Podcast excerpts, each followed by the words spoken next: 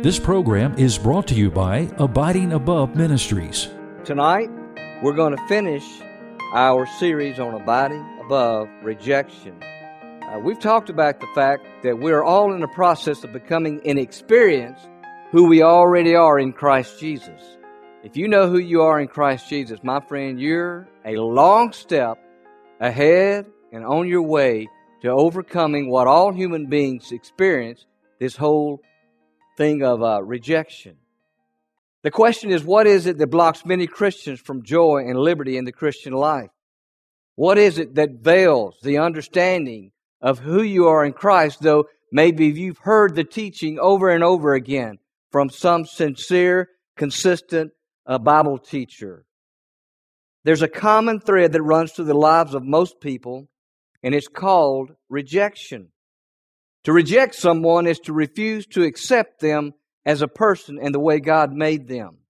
And you can reject a person's conduct and behavior without rejecting them as a person. Just because you get on to your children doesn't mean that you're rejecting them. It means you're rejecting their conduct and behavior. We have to be careful with our words and actions that we do not reject them as a person, only the behavior. Uh, we learn that we are a creation of God and that God never makes duplicates, He only makes originals. We learn that you can be rejected and not know it. You can be rejected and know it. And you can feel in your emotions rejection, but not be rejected by anyone. It's just in your emotions. We talked about the fact that rejection is the absence of meaningful love. Not that you don't have anybody in your life loving you like a mom or dad, but the love that you've received from other people wasn't meaningful love. And then we talked about what self rejection is. Once a person has gone through rejection from another, they begin what's called self rejection. That is, the impaired ability to accept yourself. You feel unworthy to be accepted and you feel unable to be accepted. I'm unworthy, and I don't even know how to begin to be accepted. And then we talked about the results of rejection. A person who's gone through rejection has entered into self rejection over a period of time. They have a hard time receiving love from others, and therefore they have a hard time loving other people. We talked about how rejection becomes a form of communication in our speech, our choice of words, our choice of body language when we relate to other people becomes a rejective form of communicating. And most of the time, people who've been rejected are and are into full blown self rejection, they don't even realize that their whole body, facial expressions, choice of words, every part of their being is one of rejection and they enter into what's called a fixation of rejection, which is called a rejection syndrome. And so, rejection uh, can be a form of manipulation, a form of control, a form of dominating. Now, I, I want to be clear that a person that's going through this, they're not necessarily mean, horrible people. A lot of times they don't even know how they come across. They're not even aware of their presence, the way they are when they interact with other people.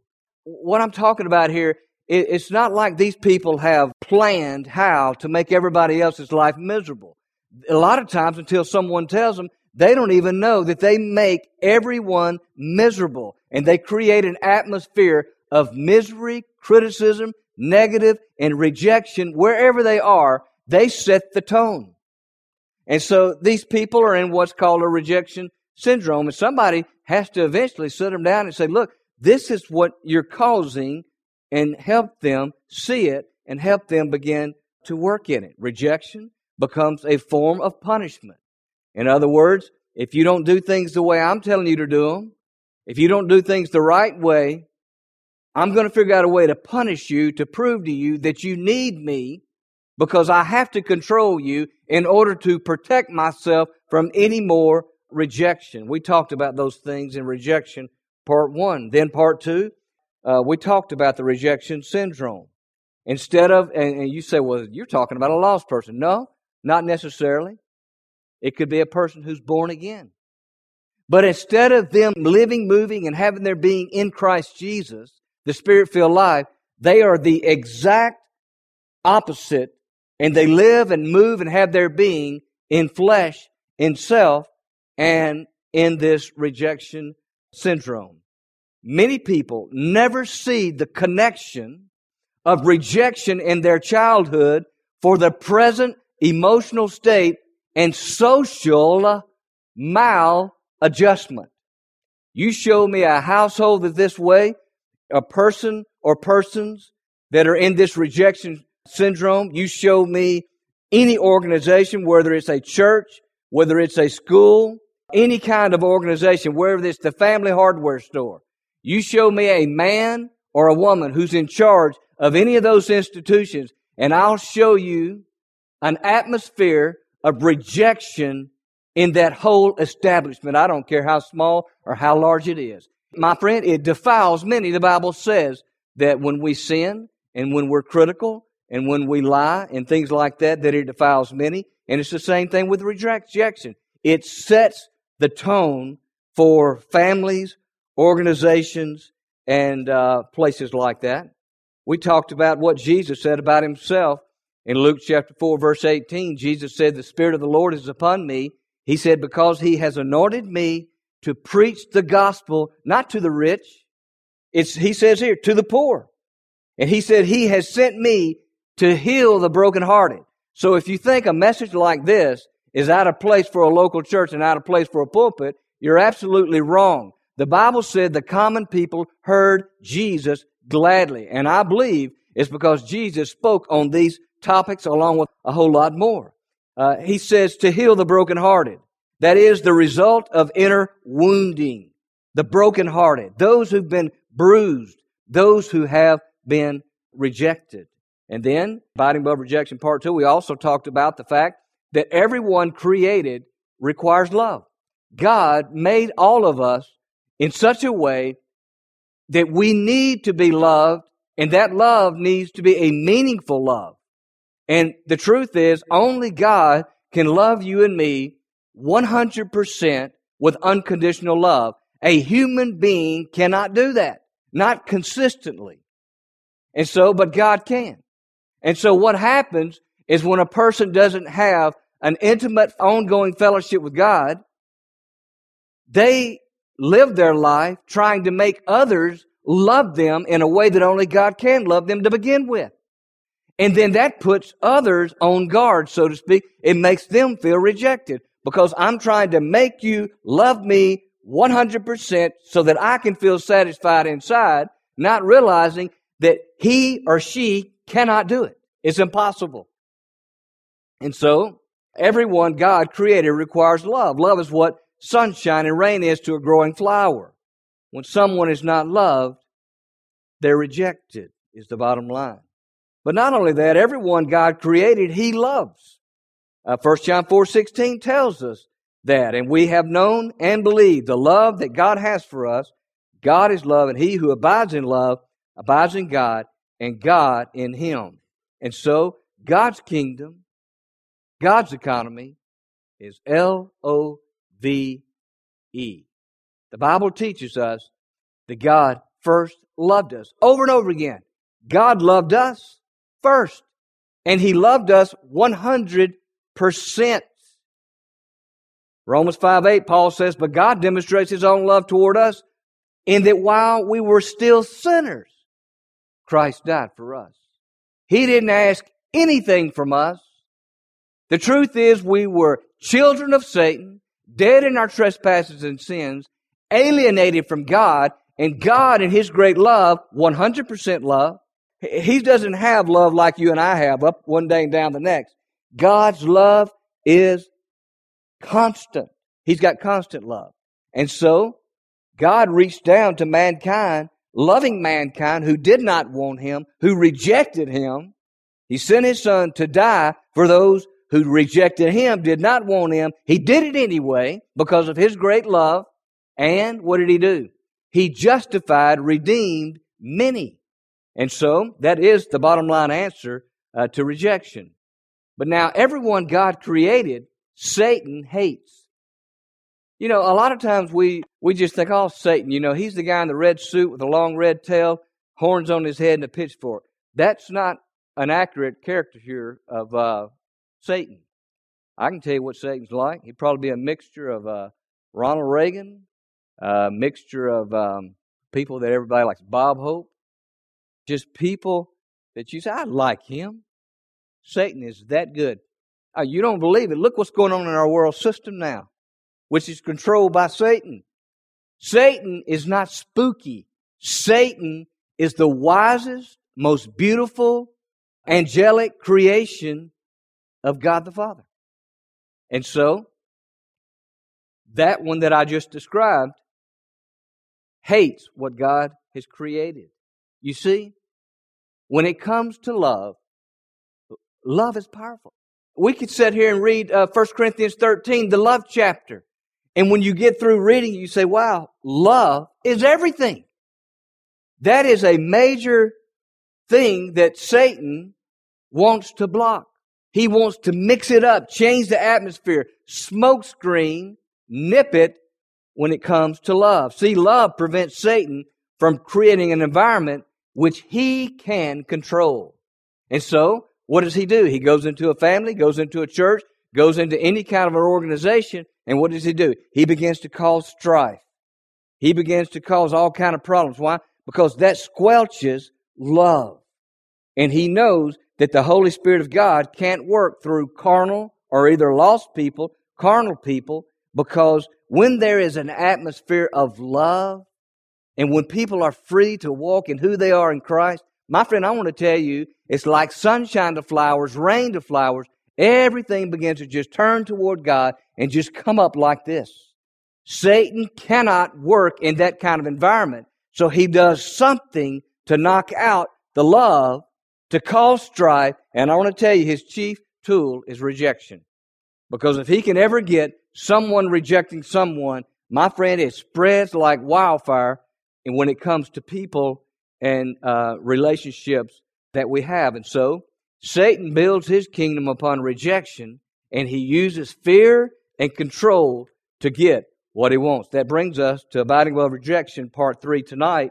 I'm going to go right into it. Number one, characteristics of people who feel rejected. It's going to take me a long time to get through this, but I'm determined I'm going to do it because I think it's so important.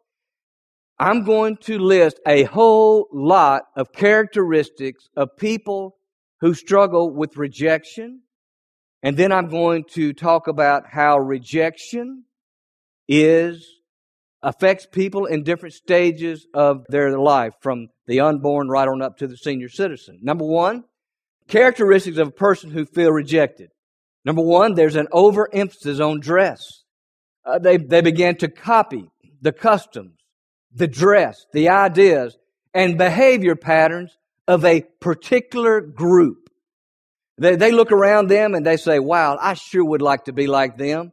And so they study what they wear so that they can be just like them. What's going on in their mind is this. I must be approved by certain others to feel good about myself. And so they began to be controlled not by the Holy Spirit, not by this vision of I'm in Christ, but they began to be controlled by something, by human beings who are expiring just like they are expiring. And so what's happening is they are believing Satan's lie. And my friend, this is what Satan's lie is. This is Satan's lie. Listen to this. Self-worth equals performance and other people's opinions. In other words, to feel good about myself, I'm going to strive, I'm going to work, I'm going to save, I'm going to educate myself, I'm going to do whatever I can because if I can perform enough and if I can meet up to what other people expect of me and their opinions of me, then I can finally feel uh, accepted. But the truth is this when have you done enough? Nobody knows. How much power and prestige do you need? Power and prestige can't buy you one cup of coffee. Fame and fortune is nothing. The only thing that matters is being dead center of the will of God. And so, there's an overemphasis on dress. A second thing is this another characteristic is can't live up to their own expectations. That is, they allow other people and other people's influence, they allow them to set this high bar that's in their mind and emotions. They're trying to achieve something. And sometimes you say, well, tell me exactly what it is you're trying to achieve. They don't even know what it is, but I want to give you an illustration. I was in Atlanta, Georgia, going to a John Maxwell leadership seminar, and a woman walked to the podium. It was her time to speak, one of the speakers of many. And this is what she did. She walked to the podium and she said this I want all of you to be honest, absolutely honest with yourself uh, this afternoon. I want you to raise your hand. I want you to think about this for a minute. How many of you, if you really think about it, are living out your mother or your father's dream that they had of themselves? She stopped and she waited a long time. And man, hands slowly started going up all over this Coliseum. And then she began to explain how many people had been programmed by mom and dad, and mom and dad didn't even know they were doing it. They could feel in their feelings. Mom and dad saw this for themselves, but mom and dad never felt that they made it, and I'm going to. It's projection, is what it is. And so, people get to a point where they can't live up to their own expectations, and you were, if you were to say clearly define what your expectation is, they can't tell you. Why? Because it started when they were little boys and little girls. Ladies, be careful, and men, be careful not to live through your children. A third characteristic of people who feel rejected is they can't trust themselves, so they can't trust God. In other words, I've got this, this unseen expectation that I'm striving toward. I don't really believe I'm going to meet it. I don't trust myself that I can. And that goes right into I can't trust God. I can't trust God. And so a person who feels rejected, they can't trust themselves. So they can't trust God. And so deep down inside, they feel like a failure. And I can remember a time in my life because of feeling like a failure. I can remember a time I caught myself slowing down in a ball game to let somebody tackle me. And I was way ahead. And I was fast. And I was slowing down because I didn't believe I deserved to go over the goal line. A person who sees themselves this way, my friend, they will absolutely sabotage uh, success in their life uh, and in their future. And they'll do that to people around them also. A fourth characteristic you see is they can't love themselves, so they can't love others. You see, in their minds, they don't measure up. They don't feel worthy to be loved, can't accept or give love. A person like that, you tell them you did a good job. Oh, just, just give all the glory to God. Glory to God. Man, I just want to shake them and say, God lives in you, man, and you're you're doing a great job by abiding in Him, and it's okay to feel good about it. But a person who uh, can't love themselves, so they can't love others, uh, they don't feel worthy to be loved. They can't accept. They can't give love. Another characteristic, number five, is self protection. They appear to be aloof but they are really protecting themselves from the potential of being rejected. Have you ever been with someone or been around someone and they, they were just aloof? I mean, uh, like someone said, the woman had her nose so high in the air, if it had rained, that she would have drowned. A lot of times, the reason people project aloofness is because they don't know what to do with themselves. And they're trying to protect themselves from being rejected. So sometimes a person who feels rejected uh, can come across as aloof because they're protecting themselves. Number six, they can give others gifts, but they cannot give themselves.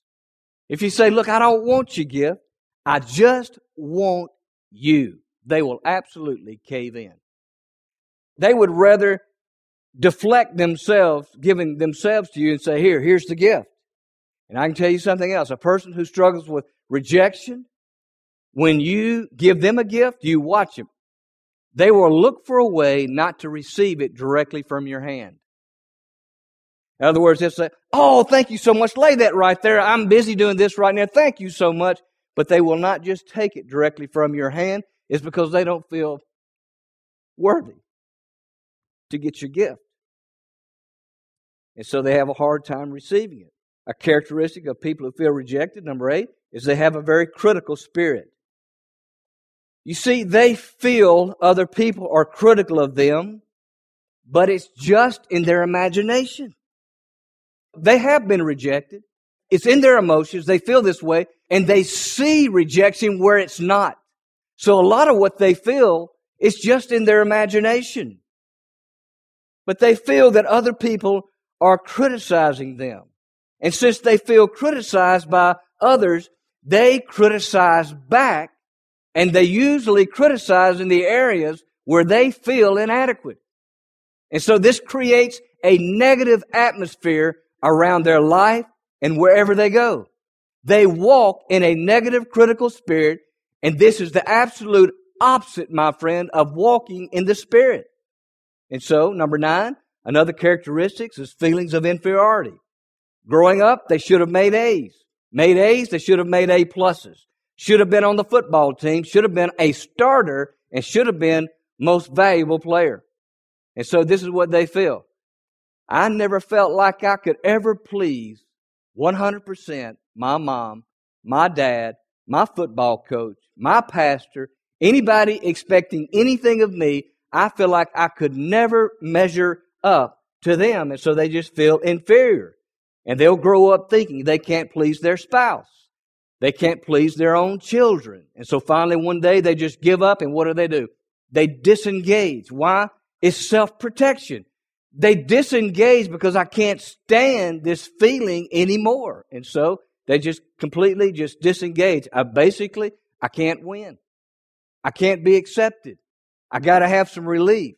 So disengage. A lot of times that happens. Number 10, another characteristic you see is anger.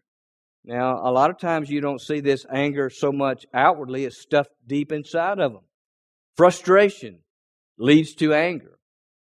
Anger leads to resentment, and resentment leads to depression. And these kind of people, they defile many who are in their life. Number 11, another characteristic, is perfectionism. I must do it exactly right in order to feel good about myself, whether it's my clothes, my house, my car. My friend, think about this. Apart from God, what's perfect? Nothing on this earth is perfect. It's chasing the wind. You can't get into some type of a perfect state this side of heaven on earth. It's a trap because nothing is perfect. And so if you find yourself living with someone who's in this rejection syndrome, what you do is never enough and you will never be able to please them. Why? It's because they can't accept themselves. No matter what you do, it's not quite enough. No matter what you do, you can't please them. And the reason is not that you're inferior because you've done a good job. The reason is they can't accept themselves. And so really the issue is not so much you, it's them in them accepting their acceptance of themselves. And so they really believe that the rejection either they've been through, the rejection that they think that they're in, they really believe that it's all real. And they believe the opinions of others. And so therefore, they're in this rejection syndrome. They just can't function like a normal human being. And so they will pull you and dominate you listen, in their personal pursuit for perfection and acceptance. And still, they never get there. I learned a lot of these things from a book called The Ins and Outs of Rejection from Charles Solomon. And I, everywhere I go, I put this book on the book table because I want people to buy the book because everybody struggles with what I'm talking about. And I'm not even near finished yet. I got a lot more. I'm telling you what, my friend, rejection is a common thread that goes through every human being that's ever lived on the face of this earth. It is a major, major issue. Most counseling sessions that you might ever have with a friend or family member, you just write on a notepad on your office table rejection, put an underline around it, and listen to say, all right, share with me what it is that you're here for today. Within less than a minute, you'll be begin to see where the rejection, the self rejection, goes straight to the symptoms they're talking about. What they'll talk about is symptoms. You take the symptoms, you draw it back to rejection. And then, of course, you got to take them to the cross to help them understand their acceptance, but I'm coming to that. When you're dealing with this person, it could be a uh, child dealing with mom and dad. It could be mom and dad dealing with a child. It could be a husband dealing with wife, wife dealing with a husband. It could be a congregation dealing with a pastor. It could be a pastor dealing with families in the congregation. I'm telling you, it's everywhere you look. But this is what happens. A person struggling with this, in their pursuit of dealing with this rejection that they don't even understand, they begin to involve you in their life, your time, your finances, your influence. They begin to involve you in their personal pursuit of finally coming to this place where I'm accepted, I've arrived. And the next thing you know, codependency develops. If you're not careful, you'll get in a codependent relationship and you'll lose a part of your life and you'll wonder, where did that part of my life go? And so, sometimes these people who are suffering are striving for what's perfect and there's nothing perfect. Then, 12th thing is this. Sometimes there, and I've kind of alluded to it already with aloofness uh, in one of the points there, but number 12, superiority. There's an attitude. And what they convey, they're trying to cover up their own inferiority. So they, they come on strong and they come on as superior. But what it is, they really feel inadequate. And when a person is doing this, sometimes they come on very strong. They come on very loud and outgoing. They have what's called a raucous, nervous habit of laughter. And what it is, is they don't even know they do this. But as Dr. Solomon says, it's like they feel so much rejection and self rejection that when they're looking at you and talking to you one to one as an individual or as a group, they feel that you see this rejection in them. And so the coming on strong, being out loud, outgoing, raucous, laughing when there's no place to laugh is like creating a sideshow for you to watch while the real me stands over here. Does that make sense? When Dr. Solomon showed us this, I thought, oh my word, that's so good. But it's like they create a sideshow over here and then they step back and, and try to convince you that's the real me right there. Well, you know, immature people say, well, they're just fakes and they put on the church face and, and they do. No, that's not what they're doing. They're coping is what they're doing. 13, they're easily hurt. People who have this rejection and they walk in this rejection syndrome, they're very easily hurt. Their antennas are always up. They're expecting to be hurt. Uh, they wear eyeglasses. They look through lenses of hurt. Whether it's there or not, doesn't make any difference. My antennas up. Somebody's about to hurt me. And they see hurt where it's not. They see rejection when there is none. And the more you love them, the more uncomfortable they become and they will do something to make you reject them. It validates what they suspect that you really don't like them. And the truth is, they are hard to like. It's hard. They feel good when you reject them. You say, that's strange. I agree, it's strange. But they actually like it when you reject them. Why? Because this, aha! I knew you didn't like me. Well, my goodness, for 33 years you've been trying to push my button and I finally let you. You say, I knew it. They're wanting the other person to finally blow up, reject them. Why? It's because that's my identity. That validates what I feel. That's my security blanket. This is what I'm really comfortable with. Listen, a person or a family who has this kind of atmosphere comes into a local church, they cannot stand it when there's love and grace. They think, wow, I want it. I don't deserve it. Huh, they're rejecting me. They think they're better than me. And there was never any rejection. There was love and there was grace. But because they're uncomfortable in that environment, they stir up rejection and they don't always know that they do it. It's a form of bondage, is what it is. You see, rejection is a family thing. And so, people who struggle with rejection, they're very easily hurt. And they'll do things to make you reject them, to validate what they feel. I'll tell you something else. Uh, you take a message like this, and a person who struggles with it, they hate a message like this. You know why? It's like having your clothes taken off and you're standing there naked. Nobody likes that. And so, a person who suffers from this rejection, they're easily hurt. And then there's number 14, there's self isolation. That is, they want to be with you, but they like the security of isolation. And when they are by themselves, the only person who can reject them is themselves. They're hard on themselves. And so, this kind of person will again, they'll push you to reject them so that they can justify them going into isolation. They say, Well, I went into isolation because of you. But the fact is, they pushed you to reject them, and you finally you did, and then they go into isolation. All of us have been and will be rejected by others, but we do not have to accept the feelings that come with it. Your self worth is not based on other people's opinion of you, it is based on your position in Christ Jesus.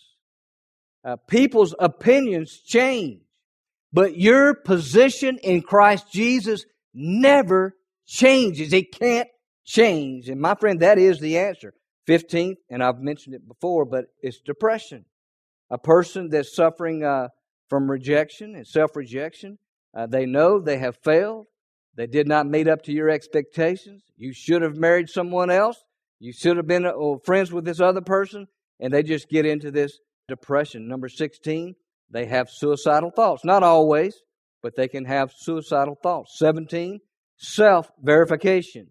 They're trying to measure their worthiness over and over again, and they're just in an absolute trap of trying to verify uh, themselves. And then again, uh, there's the emphasis on the material. If you don't have fulfilling relationships, you have to have things. Spending sprees, hoarding are all signs of a person that struggles with rejection. Uh, they can also uh, move into being very sensual.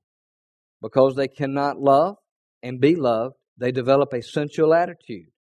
They fantasize, watch movies to project themselves into. You can do that with reading love stories, watching movies, whatever. You project yourself into, not so much for the sexual experience, but what they're seeking through the movie, through the book, they're seeking to project themselves into it and find and feel acceptance through the watching, through the reading, instead of a real relationship with another person. Uh, they can also be very domineering. Rejection is a form of control. If you're married to someone, or if you've got someone in your life that struggles with this, they can come on very domineering. And the reason is this because they've opened themselves up enough to let you be their spouse, what they have to do is and they don't even know they do this, but they have to dominate and control you to protect what environment you get them in. And so they will sabotage meaningful relationships with other people in your life because that woman makes me feel uncomfortable. So therefore, they will fake illness. They will fake all kinds of headaches, oh, I'm just too busy, I'm just too tired. What it is, is if there's going to be any place that you may go where that person feels I'm going to be rejected, they're going to look for some way not to have to go. And the next thing you know, how does that affect a family? Next thing you know, there's loss of opportunity begins to happen in that family because of one person. The children do not experience what they could have experienced if they could have spent some more time with that family's children or, or whatever. But the spouse or someone else in another uh, type of relational situation begins to protect themselves from rejection by sabotaging potential meaningful relationships. And so, I want to move on now to those were characteristics of a person who suffers from self rejection. I want to move on now to a rejection in the different stages of life. And I want to start with the unborn. I don't completely understand this, but Christian psychologists say that a baby in the mother's womb can begin to experience rejection somehow in the mother's womb. Uh, the stress of the mother during pregnancy. Uh, if the mother struggles with feelings of rejection and is tense and, and awkward, somehow or another that baby feels that. Sometimes it's substance abuse, of course. A mother's rejection of the unborn is subtle, but uh, but the child feels it. In other words, I, you know what, I, I just didn't mean to have this baby and, and all this stuff. And next thing you know, that child begins to feel the sense of, you know what, I, I wasn't planned for, I wasn't wanted, I wasn't expected. And so there's rejection of the unborn. There's also rejection in childhood. Spontaneity and creativity when a child knows I am loved and accepted by mom and dad. They're spontaneous. They're very creative. But if a child grows up in a home with a mom and dad who's distant, who struggles with rejection, self-rejection in their own life, they don't feel loved and accepted as a person, they begin to be driven at an early age by a desire to be accepted and loved. So if that child doesn't have the normal love and acceptance from mom and dad, it jolts into them at an early age to try to get acceptance, to try to get love, and the next thing you know, you begin to have problems with that child. And what's happening is they're craving for someone love me, accept me with who I am. Of course, they don't understand what's happening to them, and so a child who is starving to know he's loved and accepted will either act out or they'll act in. If they're acting in, it could be a quieter child who never gets into trouble. They stuff their frustration inside and later it comes out in marriage, surprising everyone. If they act out, there is more open and displays of anger, and the child is considered a troublemaker in the classroom.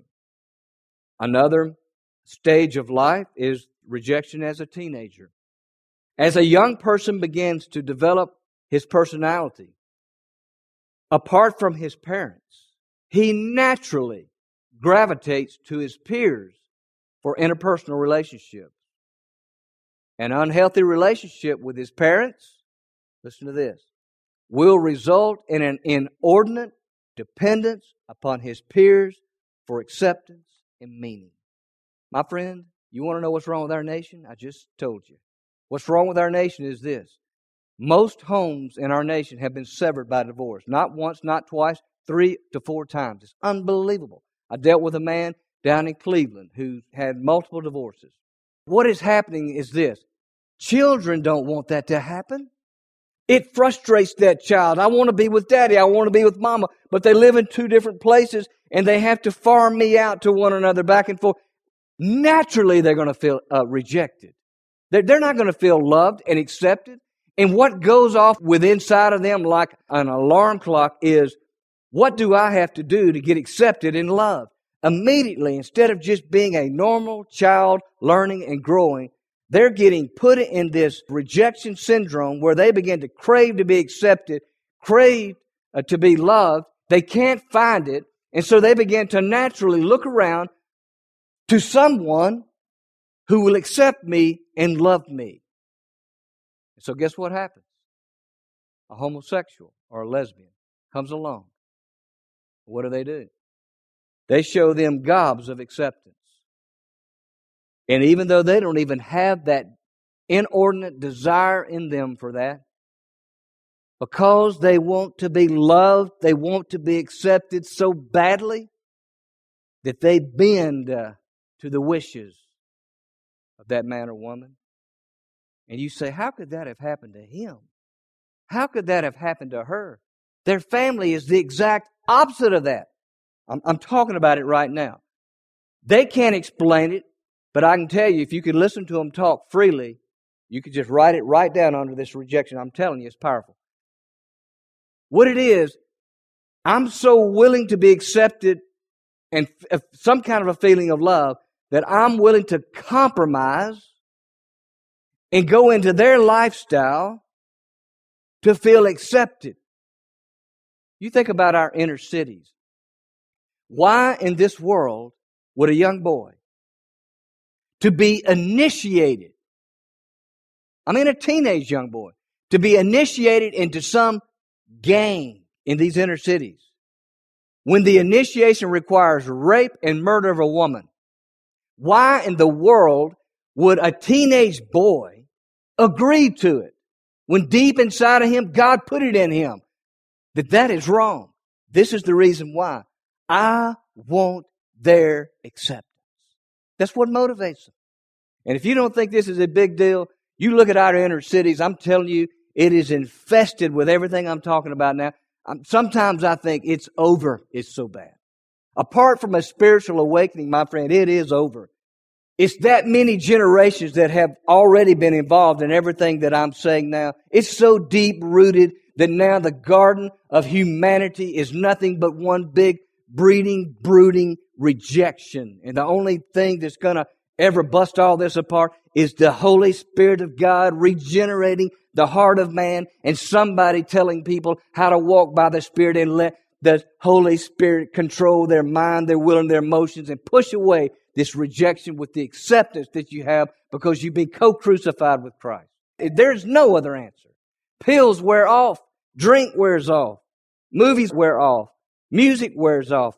Nothing will win over this except I'm in Christ. And Christ is in me. That is it. There's nothing else that's going to help with this. And so, a teenager with a healthy self image will begin to merge into adulthood and be a productive citizen and good father or mother to their children. Other teenagers, listen to this, will identify with a person who is successful in sports or music. Some young people, knowing they cannot make it in sports, cannot make it in music, although that's all their peers seem to put on a pedestal and admire sports star, music star. Well, I'm not, I can't sing and I sure can't play sports. So what do they do? They throw themselves into studies and they get one master's degree and two and three and doctorates. And the next thing you know, they become professional students and they sit around in Starbucks with a ponytail. And what are you, what are you doing? Well, I'm studying for another exam. Well, I thought you were doing that the last time I saw you 27 years ago. And they become professional students. What it is? They're hiding out because they can't live in a society and just be a normal person because of these feelings of rejection. And so they just become a professional student. And then other uh, kids, like me, didn't finish their education until later in life. Uh, they so fear failure that they drop out. And what begins to be an escape from failure leads to a prison of sabotaging the future in terms of employment and higher levels of relationships where moving forward is encouraged and expected. And so this person finds themselves more comfortable with others who fear failure and they live their lives trying to explain away the success of my brother, my sister, my uncle, my aunt, my mom and dad. They try to explain all their successes away because why? I feel like one big fat failure, and other people who are successful make me feel rejected. No, they don't. You feel rejected by what you see in their success. And so they get an environment, they're in a family, they hold the whole family down to what they feel. They get into a church, they try to hold the whole church family down to how they see themselves and what they feel in their emotion. Why? Because if you bring someone in that sees something different that's a little bit higher level, I feel rejected by that. But you're not rejected. You feel rejected going all the way back to when you're a child and you're just allowing that to control your whole future, is what happens. And so, teenagers need to be very careful that as soon as possible, they need to know who they are in Christ.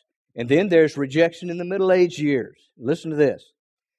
By the time a person reaches his 40s, it begins to dawn upon him that he's going to make his goals, has already achieved them, or that the goals will never be realized. In either case, he is faced with an identity crisis, which some call the midlife crisis. If you made your goals, you lose your drive. You begin to see your physical limitations. I'm getting older. Change of career is out of the question. Why? Because of family responsibilities. If a person has not found their identity in Christ, he will bury himself in something for his significance when business or career goals are attained or unattainable, and the children have left the nest, extramarital affairs are ripe to happen. Got to be careful during those years. You show me a man that comes out of seminary and he's got a vision of an American church filled with several thousand people. That's what you're going to come out of Bible college and seminaries with. It's just what you're going to see, it's what you're going to learn, it's what you're going to hear about, it's what's labeled as success. You show me a man who does not know who he is in Christ Jesus, and he has that image of that in himself and that, and he strives after, gets in his 40s and realizes that's not going to be for me. I'll show you a man who's going to go down. He's either going to go down and get out of ministry, or He's just going to go through the motions. And listen, when that happens, listen to me carefully, church. When that happens, he goes into a maintenance mode. And I've told you this will be the fourth time now. Never call a minister to pastor this church who's in a maintenance mode. It'll be the beginning of the end for this church. Okay? You got that? Fourth time I've said it. Don't do that. You'll be careful. Number one, you want your minister to know who he is in Christ. So that his self image and his significance, even though he may struggle like everybody else does, deep down he says, ultimately all I have is God. I'm in Christ and Christ is in me. God and what God provides for me is all that I need. And so here we go. That's the only way to operate. Then there is the um, rejection in the mature years, senior citizens. They retire with expectations based more on fantasy than reality. They begin to feel like a has been sometimes, no longer an achiever, remorseful about the past. They begin to have fear of failure. There's a realization they never achieved a balance in life.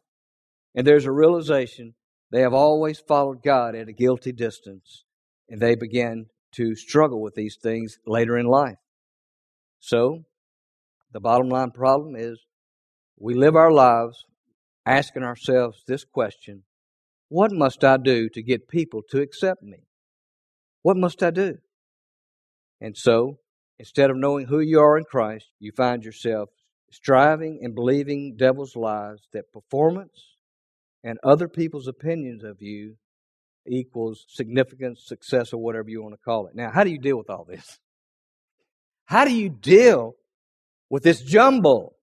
How do you deal with the feeling of belonging? This is it. I'm accepted in Christ. How do you deal with feeling of worthiness? Listen to this. You say, I'm just not worthy. My friend, Jesus died for you. Do you realize the worth that is? The Bible says that you and I are His workmanship. That word means poem. We are people of notable excellency. The Bible teaches that we are trophies of His grace. That means God the Father can say, hey, look, angels, look at them. I didn't die for you, but I died for all of them. Even when they rejected me and didn't want me, alienated from me, died for them anyway. Trophies of His grace. And then what about feeling inadequate? See, the emotions make you feel inadequate. But if you're a child of God, the Holy Spirit lives in you. My friend, you're as adequate as a human being could be on this earth. I don't care where you are. You're adequate. You have to see that in Christ, I belong. I'm accepted in Christ. Feeling unworthy? Jesus died for me. That makes me worthy. I feel inadequate, but the Holy Spirit strengthens me. So I am adequate. But if I continue to base my self worth on the opinions of others, I will continue to feel rejected where there is none. And I will continue to reject other people. This is very true. Listen, if you feel these things, you say, I struggle with some of this. You also struggle with rejecting others, though you may not be aware of it. And so, here's three steps to overcome this. One is simply identify the feelings of rejection. You can do this privately. You don't have to do it publicly. Just simply say, I feel rejected. But remember, God never rejects you. You say, I feel that God rejects me. The reason you feel that God rejects you is because people have rejected you in the past and you projected that rejection on God. God is, He transcends all that I'm talking about now. God transcends all of that. And so, you identify the feeling of rejection and just be honest with yourself. I feel rejected. But remember, God only rejected one. It was his son. The only time God rejected a human being was when he turned his back on his son, who was our substitute and became our sin. He rejected his own son on your behalf and mine. You say, what about all those people who don't believe in the Lord Jesus Christ? I believe with all my heart that when Jesus died, he died for every person. And the acceptance, the security, the atoning work of Jesus is all available. But those who never receive it, it's not that they're rejected by God. They've rejected themselves by not receiving the acceptance that's been extended. God rejected Jesus. He's not going to reject you, my friend. So identify the feelings of rejection. Number two, reject those feelings of rejection. In other words, if if somebody says, "Well, I tell you what, uh, you ignoramus, I don't like you. I don't like what you said." Well, what did I say? You said that uh, everybody that didn't make A's is stupid. You know what? I did say that. Hmm, I was so wrong. I should have never said that. But will you forgive me? I'll never forgive you for saying that. I agree with you. I was wrong. I should have never said that. Uh, please forgive me. And they say, I'll never forgive you. Well, you've done all you can do. So, you accept the acceptance you have in Christ because of the blood of Christ on the cross and the fact that you've been baptized into Christ. And you just have to reject their rejection because you can't do any more. So, you say, well, Chris, how do you handle uh, when people reject you as a pastor? I'm talking about it tonight. I see it for what it is. First of all, what helps me is I expect it. And then when it comes, I think, uh huh, I knew it was coming. Chris, are you pushing people's button to reject you? I'm not trying to. I'm just being who I am in Christ, pastoring, and I know it's just going to happen. And so when I feel rejected, that pushes my button to say, yeah, but I'm in Christ. yeah, but I'm in Christ. And I've said that uh, over and over for many years now. Yes, but I'm in Christ. So reject those feelings uh, of rejection. Remember, no weapon formed against you uh, shall prosper. And forgive any person who's rejected you and show them a new measure of grace. And if you've done wrong, deal with it. Get it over with. Based on what God's Word says about me, His child, and I take God's Word and by His Holy Spirit, I reject this rejection.